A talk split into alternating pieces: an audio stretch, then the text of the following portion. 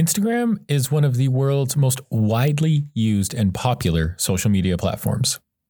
It is the one ubiquitous with photographers, given that it is a highly photo and video centric platform.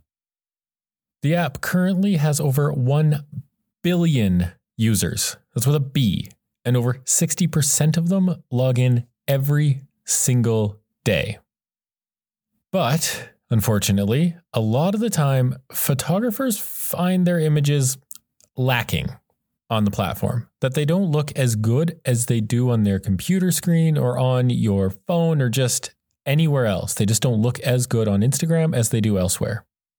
Thankfully, there are some things you can do to help Instagram in uploading your images in their best possible quality. So, that's what we are going to talk about today how to upload high quality images on Instagram and have them look their best. This is episode 37 of the Travel and Adventure Photography School podcast. I'm your host, Rob Massey. Thank you so much for tuning in today. I am so glad that you are taking time out of your day to improve your photography. This podcast is part of the educational arm of Robert Massey Photography, my content creation firm based in Calgary, Alberta. We specialize in crafting adventure and lifestyle portraits of people out doing what they love. This can be hiking, exploring, whitewater rafting, being out on the prairies, cooking at home, anything like that, but being out and doing what they truly love that shows off who they are. You can follow along with our story and all the adventures that we're having on Instagram at Robert Massey Photography. All right, let's get on with the show. So, Instagram. This social media platform loved and hated the world over by photographers. We don't have to use it as creatives, but many of us choose to. It is one of the best possible ways to get your work out in front of the eyes of hundreds of thousands to hundreds of millions of people.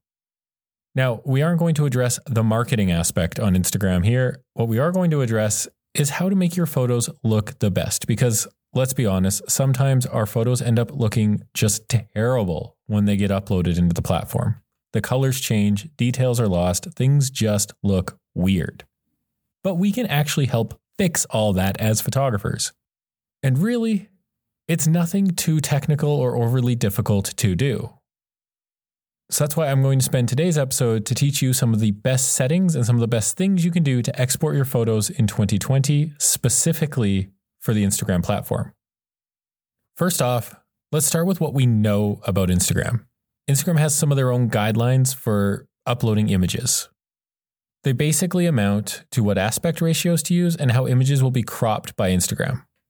So, point one every image in Instagram must have ratios between 1.91 to 1, which is a landscape image, and 4 by 5, which is portrait.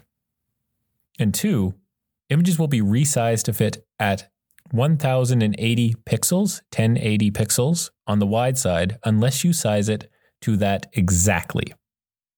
So if your image is smaller or bigger, Instagram will resize it to get up to 1080 pixels on its wide side. The one other thing that we know is that Instagram uses a compression algorithm, just like every other website on every image that is uploaded. All websites do this for the same reason performance. Instagram is optimizing images to load as fast as they can for the best experience using the platform. This means they reduce the image file size, compress it, so there is less to download by the end user, meaning your feed loads much, much, much quicker. Now, some compression algorithms are better than others, and Instagram does a reasonably good job with theirs and a great job if you give it a helping hand along the way. It does a really good job, especially if you're uploading things from your phone or if you're not a professional photographer. Their algorithm is awesome. If you are a professional photographer, you need to do some things on your own end to help Instagram work better, which is what we're here to talk about. But before we lay into what you can do, let's talk about one of the biggest misconceptions out there about this compression algorithm that you can somehow avoid it happening to your files if you use certain quality or get an image to a specific file size or anything like that. I've heard so many people say that if you can get your photos under 500 kilobytes, or if you only use 75% of the quality slider, you will somehow magically avoid the image being compressed. This is just blatantly false, and you may actually be making your images worse by doing so. This is because If every image that gets uploaded gets compression added to it, then you are compressing an image that you've already removed quality and detail from. The algorithm doesn't have as much information to work with when it's compressing. So, you know, it makes the image worse as it compresses. So go with that 100% quality slider. Don't listen to people who tell you to upload it smaller quantities or qualities. This is just going to hurt your images. So instead of messing around with that part of it, what can you actually do to make your images look better on Instagram? Well, let's start with point number one create multiple copies. Now, unless you only plan to export and use an image for Instagram, I would suggest creating extra copies of any image you plan on editing for the app specifically. This is so that you can have an Insta edit as well as a regular edit, because as we move on, we will end up changing certain critical features of your image, such as its orientation, display, and how it could print, that you might not necessarily want affecting your other image. When I was a marketer, I always made sure to have a print copy of my photo and an Instagram copy and a Facebook copy. It's a lot going on, but I always made sure to export specifically for the platform that we were going to. So in Lightroom, one of the most popular photo editing apps, you can create what are known as virtual copies. These are exact copies of your images that allow you to make new versions of the same photo. I would suggest making all Insta edits on a virtual copy of a picture if you use Lightroom. If not, figure out how your photo editing app will allow you to make duplicates. Now, the way I would suggest doing this is to make all your edits to the image exposure, color correction, noise reduction, all that kind of stuff, except for one. Don't sharpen the photo just yet. This is because we will add a different type of sharpening to the image depending on if it is going on the web or to print. Once you've made the edits, create a virtual copy of the image. This way, all your work is already saved. You don't have to go and redouble the same amount of work. You don't have to go and re edit the image. You have a photo that's going on Instagram that looks like the photo that will go in print, that looks like the photo that will go on, say, a newsletter or wherever else it's going to end up. Now that you have a virtual copy of the image, let's move on and make all these Instagram edits to the virtual copy. All right, first up is the crop. Well, Instagram can accept landscape images at a 1.91 to 1 ratio. The only ratio you should be uploading at is 4 by 5. You should be using the 4 by 5 ratio, which equates to an 8 by 10 print for everybody who wants to know, because this gives you the most screen real estate in front of your viewer. You are just much more likely to catch a viewer's attention with a 4 by 5 image than any other crop ratio on Instagram. Basically, because the small images get skipped over by the viewers more often than the portrait ones do, because they're showing up smaller on their screen and the portrait ones are showing up bigger. And yes, I know I am still guilty of uploading it, landscape photos to Instagram, but I'm working on changing that habit and cropping them into the right formation. All right, after you've cropped the image into a 4x5 or at least into a square format, we get into sharpening the photo. This should be the final step in your editing flow. Sharpness in an image is often equated with a high quality photo and is often seen as detail in a photo as well. So if your photo is sharp, it's seen to have more detail. Whether or not that's right, that's unfortunately the way we see things from outside professionals' views. So you need to sharpen your images to get them to look their best. How you sharpen them will depend on what you are doing with them, such as printing versus putting them on Instagram. Still, since we are talking IG here, we will only address what to do to sharpen for the app. For Instagram, there's only one thing you need to worry about and it's sharpening your photos for a phone display. Now, many apps will offer the ability to have output sharpening enabled when you export the image. But honestly, that's not the best way to go about this. The best way to do this is to apply the sharpening yourself while you are editing the photo. Now, how to sharpen your image will change depending on the image editing software you use, the workflow you use, whatever. So we aren't going to get into that here exactly. What we will tell you is what you're looking for. So when you're sharpening your photos, you want to have them look slightly too sharp when you see them on your phone. If it seems just like a little too crisp, not badly and not obviously, but just you're looking at kind of like, uh, that looks just a teensy bit too sharp, then you found a sweet spot because Instagram will compress that image and dull it down when you upload it. So if you sharpen the typical way that we would for print, you're not going to sharpen that image nearly enough. So you want to be able to see the sharpening process just a little tiny bit when you export it and look at it on your phone. and then it's going to turn up great on Instagram. All right, the first step in the exporting process, once you have done your cropping and you've sharpened the image, you need to convert it to sRGB color space. Now, we have many, many, many options for which color space to use for editing, but when it comes to posting things online, there's only one you should be using, and it's sRGB. This is the most consistent color profile across digital devices. Some digital devices can show more than the sRGB color space, but most of them today and most of the internet functions on the sRGB color space. So, to ensure the most consistent colors, regardless of what device someone is using, you need to use sRGB.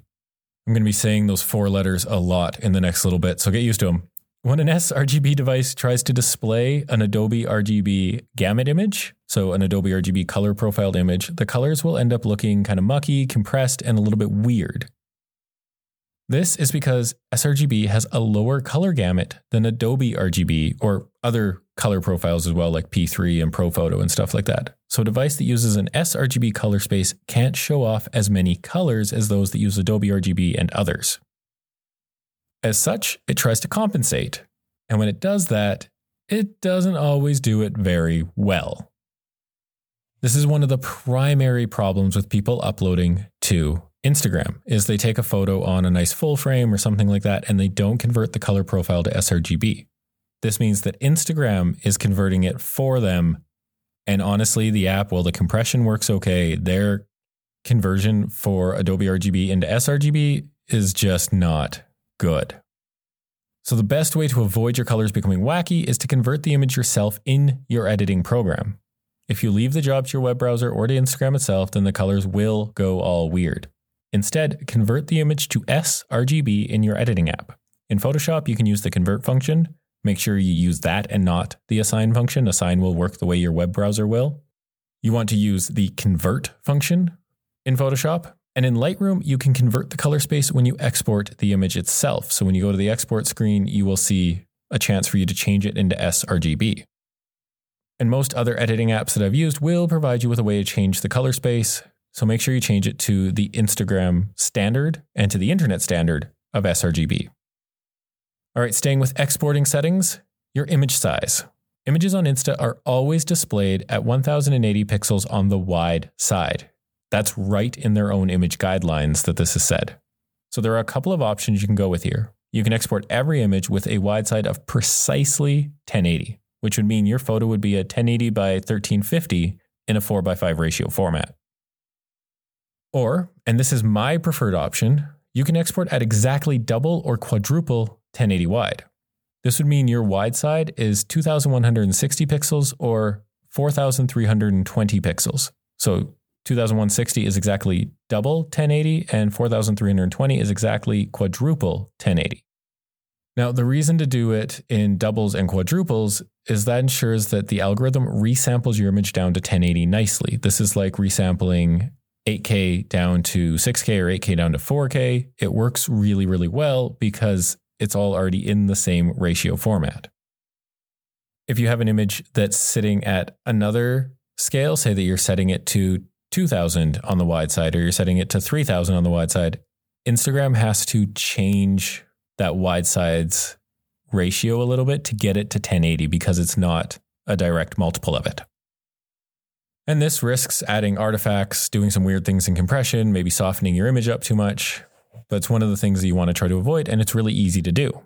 One of the other reasons to do this to double or quadruple is that you don't have to worry about how your images will look in the future if Instagram decides to increase their display resolution. And that seems pretty likely as we get faster internet speeds, as we get higher quality phones, everything like that. And that's really it.